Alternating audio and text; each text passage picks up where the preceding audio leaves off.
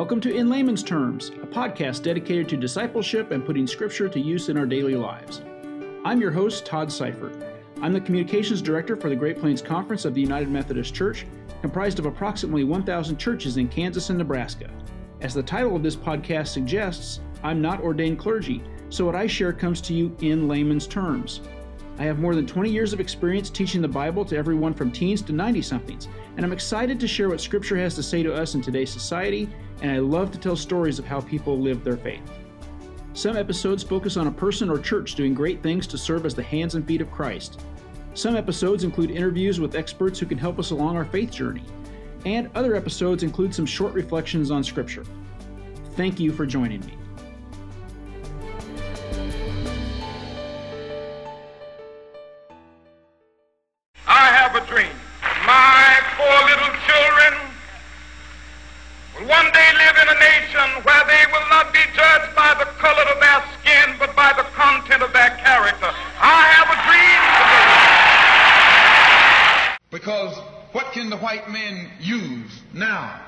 To fool us. After he put down that march on Washington, and you see all through that now, he tricked you, had you marching down to Washington. Yes, had you marching back and forth between the feet of a dead man named Lincoln and another, another dead man named uh, George Washington, singing, We Shall Overcome.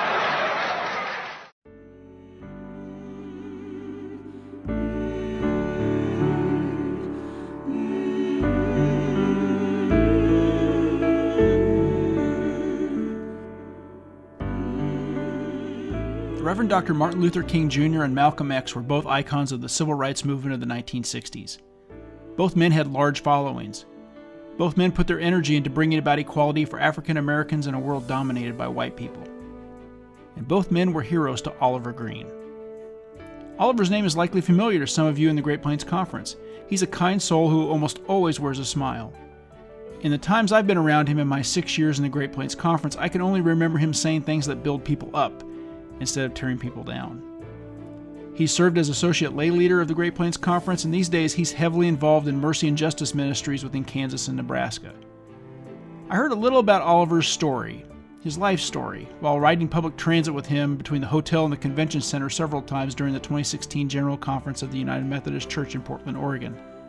But I wanted to learn more. You know what? Oliver has lived an amazing life. Oliver attended a segregated school in Salina, Kansas. He graduated from Kansas Wesleyan University, where he was class president as an African American man in the 1960s. And he earned a master's degree from Washington University in St. Louis. As a person who moved into adulthood in the 1960s, he not only saw the impacts of the civil rights movement, he lived it. Now, you won't hear me much in this episode, at least not until Oliver starts asking me questions and yes, I'm well aware that less of me is a good thing. I ask a few questions and chime in from time to time, but the vast majority of what you're about to hear is simply Oliver telling his story. What was it like to come of age in the 1960s as an African American man? How was the movement of the 1960s similar to the cries for racial justice that we experience today? What attracted him to leaders like Malcolm X and Martin Luther King? And what can we do today, right here in the Great Plains Conference, to move forward on the important topic of racial justice. To find the answers to those questions and more, here's my discussion with Oliver Green. Oliver, thanks for joining me on In Layman's Terms. I'm curious if you wouldn't mind telling us just your memories. What was life like during the civil rights movement for you in the 1960s? Tell us a little bit about where you were, what you were doing in that era.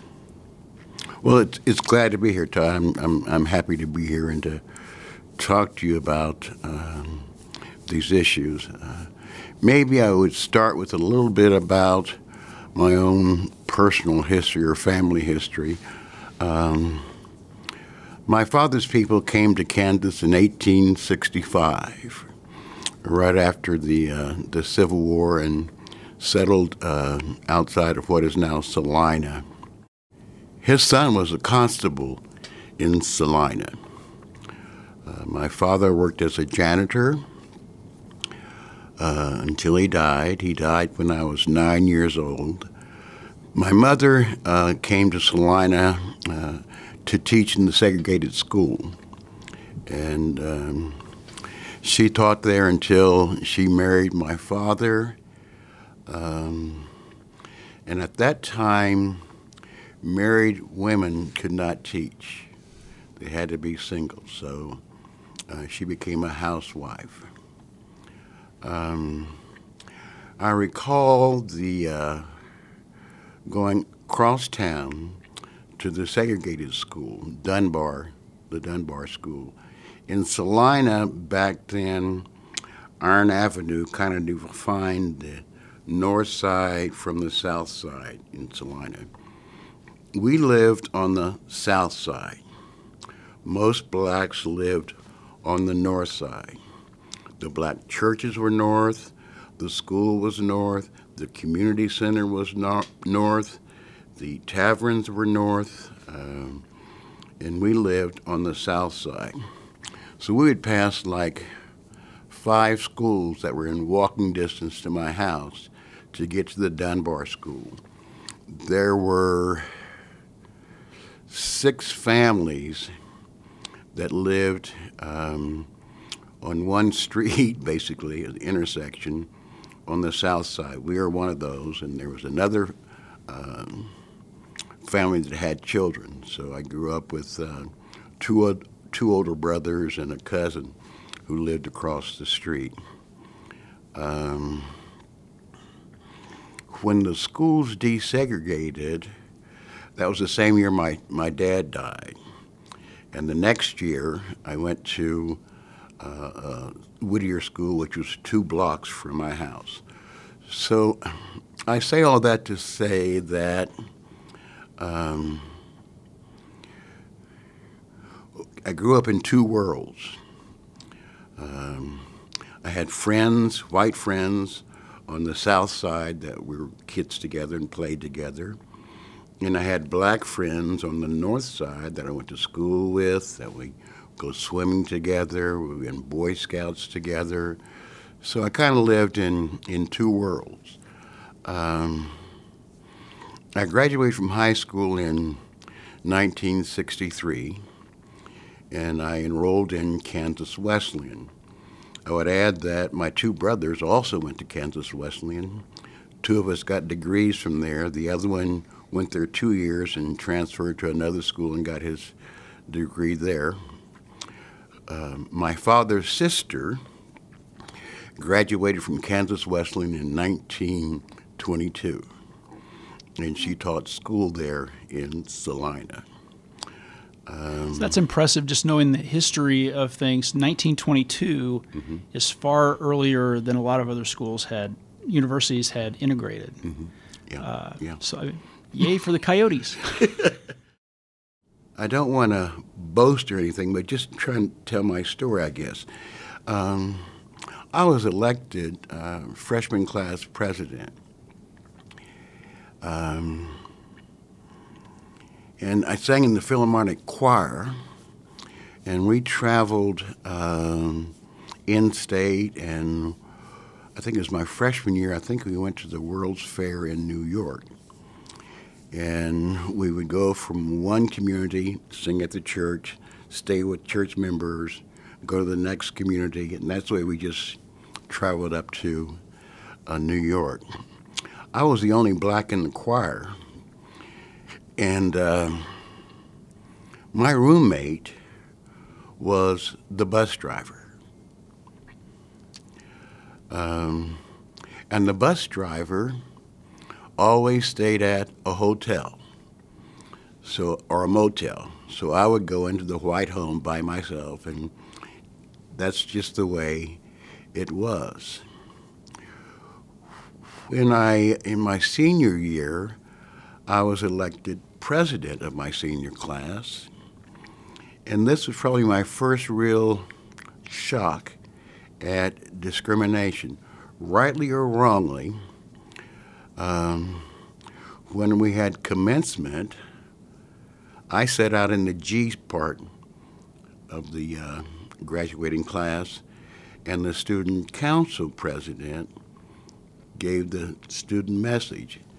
And that hurt my feelings. I thought, as the class president, that would be my honor to do. And that hurt me uh, deeply. Um, one of my mentors coming up was uh, Reverend Whalen Blackman, who was a Methodist minister who came here from Mississippi. He was kind of a short man. He had polio as a kid, a great preacher. Um, his sermons, he'd include Nietzsche and Bonhoeffer and all that. He was just a, uh, an intelligent, um, uh, well versed preacher. Bringing a lot of that reason into the Wesleyan quadrilateral with those with those names, right? Yeah, yeah. He had me reading James Baldwin when I was in the eighth grade, and he would have me critique his his sermons after church, and uh, we spent a lot of time together. We um, he was invited to, to preach out in western Kansas, and I was probably 15 or 16, maybe 16. And I would drive with him. I'd help him drive, and we'd go to these communities, Great Bend and wherever else, and we just had a great time together. And we used to we used to talk a lot. And one of the guys we talked about was Malcolm X, um, and the whole black nationalist thing. Um, and I was in the chemistry lab, and he called me and he told me that they had killed Malcolm X. Um, I just wanted to. This Methodist minister, uh, and we would talk about black nationalism, and I guess one of our heroes was, was Malcolm X. On the same token, I had another mentor, uh, Robert Caldwell, who uh, taught school at segregated school at Dunbar, and then on to um, the, the, high school where he taught printing. Um, he was my teacher in grade school. He ran the swimming pool that was across the street from the uh, segregated school from Dunbar. Um, he was my scoutmaster. Um, and I remember when uh, Martin Luther King gave his I Have a Dream address, and uh, it was during the afternoon, if I remember correctly. And I remember walking across the street to one of the ladies who lived in the neighborhood, and we looked through the window and listened to the radio for that I Have a Dream speech. Mr. Caldwell went on be, to become mayor of Salina, um, and he ran for state representative from from Salina. And we walked from um, when he was campaigning. We walked from St. John Military School um, to Kansas Wesleyan, handing out flyers and um, promoting his campaign. Um, he was a, a major influence in my life. In 1967, after graduating from Kansas Wesleyan, I went to Washington University in St. Louis as a graduate student, as a graduate assistant in chemistry. I went there originally um, to study nuclear chemistry. Um, and this was during the Vietnam War era. Um, you had me pause when you said nuclear chemistry. I still have somewhat of nightmares of sophomore high school chemistry. So, uh, kudos to you for, for understanding anything related to that subject. So, um, there weren't a lot of black students at Washington University, but there was uh, a group of uh, black graduates who were in business administration and um, I kind of fell in with them. By the way, I was the only one that had a car. I, I, I don't. uh, so that made you the popular guy. Yeah, yeah. Plus, uh, I stayed in the in the dorms. We stayed in the dorm there, big high rise, and I didn't have a roommate, but I had a double room. So my room became the hangout, you know. So I was a know a popular guy. We decided to form uh, a black association, the Association of Black Students. Uh, this was in 1967. Um, I got involved with that. We did some organizing. We went to other colleges and organized there. Uh, we had, uh, were doing work in the high schools, uh, just promoting the whole black power thing. Black is beautiful, all of that. Um, so I really don't speak from the civil rights movement, although when I was a sophomore in college, um, I wanted to go down south with the sit-ins. And I remember my mother telling me and Reverend Blackman telling me, he said, Oliver, if you do that, how are you going to pay for your sophomore year in college? I said, oh, okay. Uh, so I'll just scratch that off my, my, my list of things I wanted to do. Um, but during that organizing, I just lost interest in chemistry and became caught up in that black power uh, movement, if you will. Um, and I came home talking all that stuff to my mother and her sisters. Uh, two of my mother's sisters had their master's degree and were teachers. Um, and they said, Oliver, um, you didn't go to Washington University to protest. You went to Washington University to get your master's degree. Um, I said, oh, oh, oh okay, okay. Uh, so I, I went back and I uh, got a, uh, a fellowship in, in the education uh, program there, got my master's in education.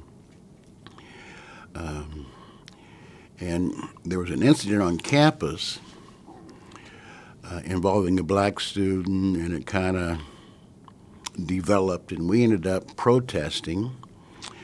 Um, and if you recall back there, they had back then they had the Students for a Democratic Society, the SDS. Well, to support our protest, they took over the president's office, sitting behind his desk, da da da da da our group went down to the basement of the administration building and took over the accounting office, shut it down for 10 days. No checks flowed out of Washington University for 10 days. We developed a black manifesto calling for a black studies program at the university, calling for a black institute in the community, calling for more support for black students to come to Washington University and support them while they're there. And they, uh, they agreed to meet our demands, and they said, well, if we're going to do this, we need your help doing it. So we said, okay. Um, so I became, they hired me as the director of what was the Educational Opportunity Program, which was to um, uh, admitting students, getting them financial aid, getting them the supportive services they needed to uh, be successful at the university, and I did that for for four years. I say all that to say, back in 1969, when this incident and all this stuff occurred, uh, 50 years later, they called our group back to Washington University to give us uh, trailblazing awards. Wow. So that's kind of uh, what I was doing during the 60s. Well, you know, and I think that's interesting. Your story is so fascinating to me because it shows that you can be involved, heavily involved, uh, away from the big headlines.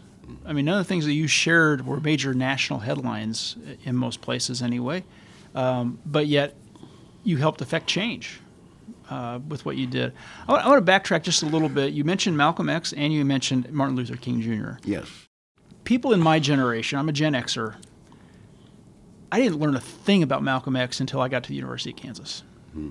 any history class. I had I had a Jewish professor uh, who just felt like it was so important uh, to have a multicultural type of experience, and so we learned a lot about different cultures in the history, the, con- the contextual history of the United States since the Civil War. That was the class. Mm-hmm. Fantastic course. Uh, I'm still wish I would have kept that book. but my question for you is, what do you remember about the differences between those two men? I mean, the the portrayals in movies and what you read in books uh, is they had two di- very different approaches to a somewhat common goal, but even their goals weren't exactly the same. What was it about each of those men in your mind that made them uh, made them fascinating to you? That made you want to support them? They both spoke to the social and economic um, situation at, at their time. Outside my study at home, I have a big picture of Malcolm X and Martin Luther King hugging and shaking hands, and they're both smiling. So they just they had different approaches, and they spoke to um, different um, different parts of the black community. Um, the, the, Nation of Islam, I'll, I'll share, this, share this story with you. When I was working as the director at Washington University, I had students from across the country. Um, I had one student from from Harlem. He was Japanese American but he was basically black. I mean, he wore a red hat and red shoes, or green hat, and he was just hip. But he was also on heroin. Uh, he didn't come back after his freshman year. I had another student out of Chicago who also was a heroin addict. These are kids that were 18 years old. Um, and and he would he would have to hustle uh, their their newspaper, Muhammad Speaks, I think is what it was called, and I bought lots of those papers so he didn't have to be out on the street selling them and can do his schoolwork. Um, but through after he had joined the Nation of Islam, he kicked his heroin addict addiction. Went on to get his medical degree. So, um, I, I was saying that to say that I supported what the Nation of Islam was able to do um, with people in, in certain categories. Um, I also um, believed in Martin Luther King's nonviolent approach. I was drafted in 1969 and I protested the draft. I think it was 68. But I was thinking about going to Canada because I was not going into the war. That was just not who I was. That is not what I believed. Um, they had asked me to sign a. Um, I think it was like a loyalty oath or whatever, and I refused to sign it. But it was the same document I signed two years earlier to work at, work at the post office in Salina. Um, so I was drafted. I, I, was hired by the university. Um, I, I filed as a conscientious objector. Um, the university provided me with a lawyer to support my, my claim. I had to go back to Salina and face the draft board. And my next door neighbor, who was black, whose um, daughter was, I think, two years younger than me, I think I broke her arms when she was like 10 playing or whatever, but we were neighbors. And I was out in the backyard doing something, and he came over and he said, Oliver, I'm, I'm on the draft board, and I've known you, like 15 years, and I'm just going to have to abstain uh, in the hearing. I said, okay, so be it. So I went to the hearing, da da da da da. I went back to uh, St. Louis, never heard from the draft board. Um, I don't know if the, there was a clerk there. Um, she retired. I think she retired my papers with her. um, my mother was um, well known in the community. So, anyway, uh, but back to Malcolm X and Martin Luther King were both heroes of mine, and I was um, delighted when Malcolm moved to include all people. Um, uh, he became uh, uh, more. He became a Muslim rather than um, uh, siding particularly with Elijah Muhammad, and that's probably what Right, yeah, got he, him had, he had a real life changing experience when he had a conflict with Elijah Muhammad. He went on a Hajj Mhm. to uh, Mecca. to yeah. Mecca, and when he came back, his Yeah. his tone changed a little bit. Uh, still the same message, uh, but his tone changed a little Mm-hmm. Yeah. bit, and and uh, he did have kind of a, a, a little different, more all inclusive type of approach. It seemed like I wasn't there, but I, but I, but I've read uh, I've read books, and and uh, Denzel Washington is my favorite actor of all Oh, time, yeah, and he yeah. he had a great movie with uh, Spike Lee Yeah, uh, yeah. that kind of portrayed uh. Malcolm X's life, and that's how they portray it anyway. And then reading books, it seems to back that up. Uh, what, what when that change? There's did, another- Did, there's did people mo- notice the change? There's another movie out. Let's see. What's it? One Night in Miami. It's a great. I watched that movie. Okay, yeah, it's a great right. movie. Yeah, yeah. Did people notice the change in Malcolm X at that time? Do you remember if you if you noticed a change in him after that Hajj, or was it something that was just kind of uh, it was there, but people didn't really take notice? I, mm, um, I, I certainly took notice of it. Um, how it was viewed in the community, mm, I, I, I don't know. I'm fascinated by that, by his story, Mm-hmm. uh, because of how his life started and how he got involved in the Nation of Islam, and then uh, how he became a Muslim after the after the Hajj. I, I just, to me, it was he's just a fascinating character that I never learned a whole lot about. Like I said, until I until I got to college. Well, I still have, I think, one or two records of his uh, of his speeches, and he was a powerful, powerful speaker. Yeah. Let's shift gears to the 21st century. Okay. as someone who's lived who lived through the civil rights movement, and now you see what's going on today uh, related to racial justice. What is it about the movement today that you think is similar? We'll, we'll take both angles here, but let's start with what is similar today to what you witnessed back in the '60s. Well, my mother and father, uh, and my mother grew up in Oklahoma. They lived through the Tulsa riots, and and the struggle has been continuing and continuous. Um, and and in, in my thinking, uh, when I look at uh, the Black Power movement, right on the heels of that was the women's lib movement, and right on the heels of that was the gay pride movement. So it's all kind of addressing some of the same issues. Um, now, you, having said that, you can ask your question again.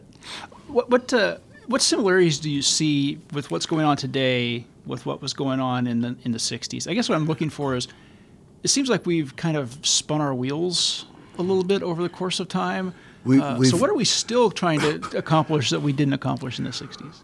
We've made some strides. You know, we had a black president. We now have a female Afro Asian vice president. Um, we have uh, numbers of people of color uh, in, in the House of Representatives and as, as, as senators. You know, we've made some strides, but we still have killings of black people, black men, black women. So you wonder what have we done? Have we have we moved forward or, or not? I, you know, it's just it's a continuous struggle. Um, uh, we had the Ku Klux Klan uh, back in the 40s, 50s, 60s, 30s, whatever. Uh, and now you have the white armed, white militants, if you will, Proud Boys and the Three Percenters or whatever, you know, and, mm-hmm. and they're armed and they're out there. Um, and it's just uh, a continuous struggle, a continuous struggle. Uh, holding people accountable, respecting the rights of others, um, whether you're a person of color or a female or whatever your gender may be, the LGBTQ plus, all of that is just a continuous struggle. Mm-hmm. You know. Where do you think we've come from? How how would you how would you assess that? So I've thought through that Todd? quite a bit actually. Um, and I'll confess, as a white person, uh, did I think about these kinds of things before George Floyd's death? A little bit, but I didn't spend near the time on it that I have in the last nine months. I see where we made strides in the institutional kinds of things. I see in the last few months in particular, I, I struggle as a Christian, especially, with how little it seems we've traveled on the idea of changing people's hearts because uh, while we may have these institutional things now, uh, like you said, we, we have elected officials, we've had a black president, and we've had changes in laws, but we still have people that, frankly, don't see people of color as human beings. And, and I, I struggle with that a lot. As a guy that grew up in Kansas, uh, moved, but frankly, I was in the middle of the country. A lot, moved a lot north to south, but I was in the middle of the country. And then I spent about 15 years in St. George, Utah, where it is almost all white. Mm-hmm. Uh, and anybody who's a person of color typically is a Polynesian or a Hispanic, mm-hmm. a very small African American population. To move back to the Midwest and then to live through what we did in the last year, I really, I really struggle with what is people's hangup of people are people. Why is this so difficult for people to get past? And I, I just don't I just don't see it. I think it's because people are afraid of losing something, mm-hmm. but losing what? Mm-hmm. Uh, for me, that's the that's the struggle. You know that, and there are rays of hope. Um, I recall a conversation I had with one of our bishops. This was probably mm, 30 years ago, maybe. And at that point in the United Methodist Church, we had a missional priority strengthening the uh, ethnic minority church. And in our conference, we how, how do we see the church and our work through the eyes of an ethnic minority? And I remember talking to a bishop about a black uh, uh, promoting someone to become a district superintendent. And the bishop said, Oliver, you know, I don't have a problem appointing that person to be a district superintendent. My problem is when he comes off the cabinet, where could I appoint him? There's not a county seat church that I could appoint him to. And now we've had, what, six district superintendents of color? Mm. Um, so they, institutionally, we are, we are making some uh, some progress. This, I haven't talked to the the, the uh, pastors of color in our conference to see where they are, what they're experiencing. I, I don't know, uh, but I'm pleased that um, the appointment of Kathy and of Dolores. Oliver's talking about Reverend Kathy Williams who recently joined the Clergy Excellence staff, and Reverend Dee Williamston, who as of July 1st will serve as the Director of Clergy Excellence and Assistant to the Bishop. That's that's exciting, and I applaud the bishop so, for doing so shameless plug here. The previous episode is all about Robert Johnson and Dee Williamston, sharing what their ministry has been like over the last nine months. So okay. make sure you give that a listen. All right. Um, Oliver, um, you mentioned some rays of hope. Uh, what are some things that you think uh, people can do constructively over these next six months or so to help with the concept of racial justice? Uh, do you have any ideas of things that people can do that will help them get a better mindset or actually hands hands on uh, help make things better for everyone? Okay, so I can make a plug here for the Mercy and Justice um, team and our um, um, the the work the conference is doing on justice issues. And I would encourage people to look at how they can address justice issues in their communities. Um, I'm looking at Jump in Topeka. Um, I forget the name right off the top of the group in uh, Lawrence. Justice Matters. Justice Matters. What's developing in Kansas City? Uh, what's underway in Nebraska? You know, those are encouraging signs, and I would encourage people of faith, you know, to to get involved with it. How can I address justice in my community? Uh, and I think that's a way of opening up one's thinking, mm-hmm. one's actions, um, to address racial inequality, justice issues in general. So. Oliver, we'll let you have the last word with that. Thank you so much for taking time to share your story. I, uh, I'll just confess, I, I, I, actually didn't know much of Oliver's story until we were at General Conference in 2016, and we ended up riding public transit together several times, going to and from the arena. And when you're talking, you end up talking a little bit about where you used to live and those types of things. So I didn't know all of your story, but I knew just enough to think there was probably something really cool in there, and it certainly was. So thank you so much for taking time with us today. And thank you, Todd, for having me. I hope you enjoyed that discussion with Oliver. I'll be back in just a few moments with some closing thoughts. Matthew 28 tells us to make disciples of Jesus Christ. But how can you do that? You can help by providing some inspiration each morning to someone else. Just go to www.greatplainsumc.org/dailydevotions. Once there, you'll find a QR code and a link to a sign-up page. Pick your day and your topic. If you need some assistance, there's even a link to the Vanderbilt University Daily Lectionary. Follow the instructions for submitting your devotion, and you've done your part to help inspire and encourage others in their Christian walk. Again, that's www.greatplainsumc.org/dailydevotions. Help make more disciples today.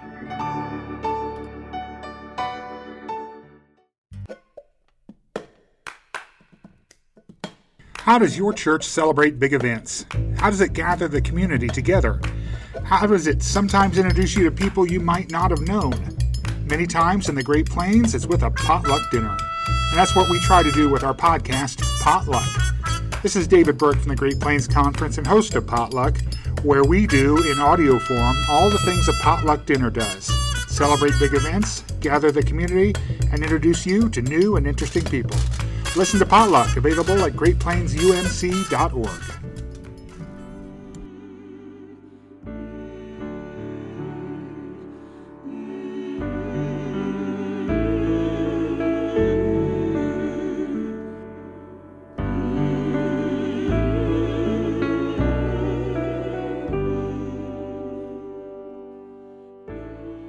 I'd like to take just a few moments to celebrate a life. I was heading toward a video recording session in central Nebraska on February 25th when I received word that the Reverend Junius Dotson, the leader of Discipleship Ministries of the United Methodist Church, had died from cancer.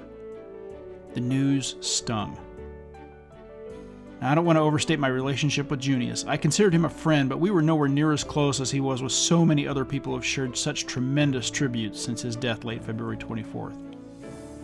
What I know is this like many other people, I will miss him. Junius had a passion for including all people in God's kingdom. You could see that from the results of churches he planted in California to the expansion of the footprint for ministry in Wichita while he served as lead pastor of St. Mark United Methodist Church to the See All the People campaign he spearheaded as the leader of discipleship ministries. Junius had a way of making people feel welcome and cared for. His smile lit up the room. His incredibly thoughtful words always had you coming away with an encounter with him feeling wiser than you had before that discussion. I used to tease him that he was always the sharpest dressed man in the room, regardless of the setting, and I'll remember that a lot about him. As I said, I'll miss him, including our Facebook discussions from time to time about this illness that we both suffered from. You see, we're both Dallas Cowboys fans. Junius leaves a legacy of discipleship, of reaching out to people regardless of how society has labeled them. His last book was titled Soul Reset. It's a book in which he told his faith story, and in doing so, he did what he so often did. He educated people on how to build a stronger relationship with the risen Christ. Well, now Junius is in the presence of Jesus himself. Here we grieve the loss, but we celebrate a life well lived by a good and faithful servant.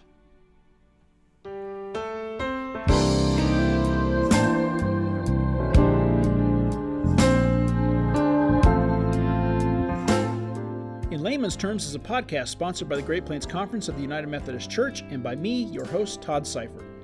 If you liked what you heard in this episode, please go rate us and subscribe on Apple Podcasts, on Spotify, Stitcher, or wherever you're listening. It helps other people find us. And please, if you feel so inclined, share us on Facebook or other social media. Our music comes via a licensed subscription with FirstCom Music. You can find archive podcasts on my website, toddseifert.com, or via a link on the conference website, greatplainsumc.org slash podcasts. Feel free to email me any questions or suggestions to tseifert at greatplainsumc.org, and I'll do my best to respond as quickly as possible. Thanks again for listening, and until next time, please do what you can to help make more disciples of Jesus Christ. You can play a small part in helping change a life.